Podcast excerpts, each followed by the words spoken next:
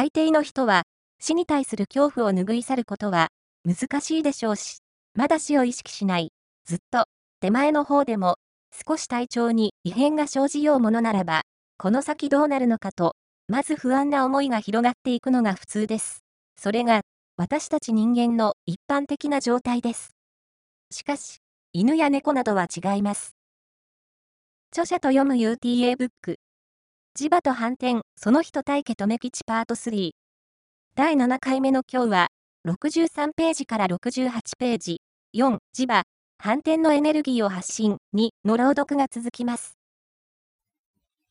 ところで、先ほど、ただ健康であればそれでいいというものではないと書きましたが、そうは言うものの、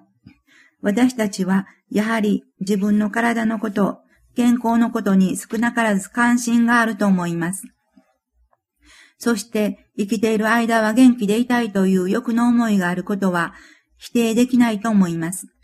誰も好き好んで人様にご迷惑をかけたくないでしょう。また、大抵の人は死に対する恐怖を拭い去ることは難しいでしょうし、まだ死を意識しないずっと手前の方でも少し対等に異変が生じようものならば、この先どうなるのかと、まず不安な思いが広がっていくのが普通です。それが私たち人間の一般的な状態です。しかし、犬や猫などは違います。最近、私が体験したことをここで紹介します。私の家族にオスのチワワがいます。1999年12月1日生まれだから、もうすぐ13歳になります。人間の年齢に換算すれば、もう立派なおじいちゃんです。その犬が最近体の調子が少しおかしくなりました。ずっと元気で動物病院へ行くのは一年に一回、フィラリア予防の薬をもらいに行くのと、混合ワクチンと狂犬病の予防接種くらいのものでした。今年もフィラリアの検査の時に血液検査もしてもらって、特にどこも異常がないとのことでした。ただ、少し心臓に雑音があると獣医さんが言っていましたが、特にこれといった注意もなかったし、犬の様子を見ていたら普通だったので、私たちはそんなに大したことはないだろうと思っていました。しかし、それからあまり日数が経たない時に突然散歩中にパタッと倒れるということが二度三度と起きるようになりました。それでしばらくは様子を見ていましたが、とりあえず病院へ行こうということになりました。心臓をサポート、ケアするドッグフードに切り替えて、血管を広げる心臓の薬を飲ませていくということで、昼頃に病院から帰ってきてやれやれと思っていたら、また突然に家の中で一歩、二歩歩いただけで息が荒くなってしまって、こんな様子は今までなかったので、どうなったんだろうと思わずにいられませんでした。少し前から空咳をしたりするので、確かに心臓が少し弱っているのかなと思っていましたが、この時の突然の症状には正直言って戸惑いました。お水は飲まないし、何も口にしない、ただ横とあっていて、しかも呼吸が荒い、一番好きな散歩も行きたがらない、吠えることもない、その時の状態は決して良い状態とは言えなかったけれど、獣医さんに見てもらったすぐ後なので、私たちは時間が経てば、だんだんに回復してくることを期待する以外にありませんでした。ただ、確かに犬自身は元気がなかったけれど、犬から伝わってくる思いは、私たちを元気づけてくれるものでした。犬や猫などには死という感覚がないんだと、私はその時に改めて感じさせていただきました。本当に伝わってくるのは、喜びの思いだけなんです。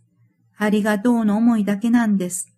彼らは自分が肉とは思っていないから、自分の体のことなんかに思いが行くはずがないんです。体がしんどくても、私はこれからどうなるんだろうとか、そういう不安な思いも、もちろん死に対する恐怖も何にもなくて、ただ喜んでいる状態なんです。こういうことをしたら式を早めるとか、そういうことは一切なく本当に自然そのまま、ただあるのは喜びだけ。すごいと思いました。元気であってもなくても、いつも喜んでいる、何にもとらわれていないんです。そのような犬の思いを感じさせていただきながら、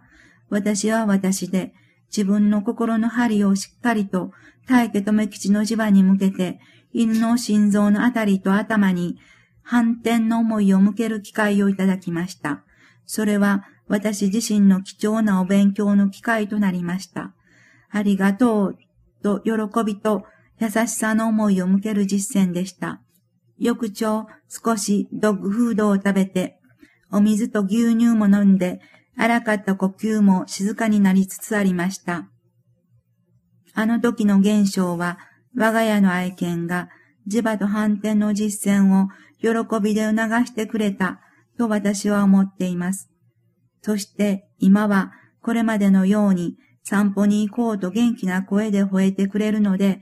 その声で私の一日も始まる嬉しさを味わっています。かっこ、追記。ここまで書き終えた時には、それから3週間後の出来事など予期できなかったほどに、本当に元気を取り戻してくれた愛犬でした。かっこ閉じる。このように、大家と目吉の磁場を持って、反転と肉体細胞に発信することによって、何らかの効用が働いていきます。つまり、身体上の不都合な部分が改善されていくことは確かなことですが、この作業はエネルギーを発信する側と、それを受信する側の状態により大きく左右されると言えるでしょう。今回の私の体験では、受信する側は犬です。犬は自然です。素直です。あとは発信する側、つまり私自身が自分の心を見ながら作業をするところにポイントがありました。それは心の針を合わせていくことに、ただただありがとうの思いだけであるかどうなのかをしっかりと確認することです。つまりは、今回の場合は、私次第だったという点について、私自身の貴重なお勉強の機会だったと私は思っています。